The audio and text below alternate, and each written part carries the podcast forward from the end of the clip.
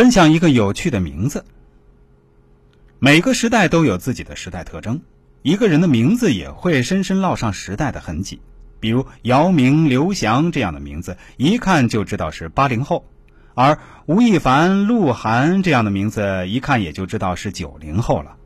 但是随着时代的发展，有的名字在先前听着挺正常的，但是到了别的时代就显得很别扭了。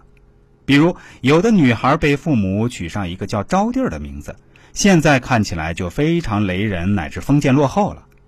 我曾经见过一个女士，大概四十多岁了，她的名字叫汪日菊。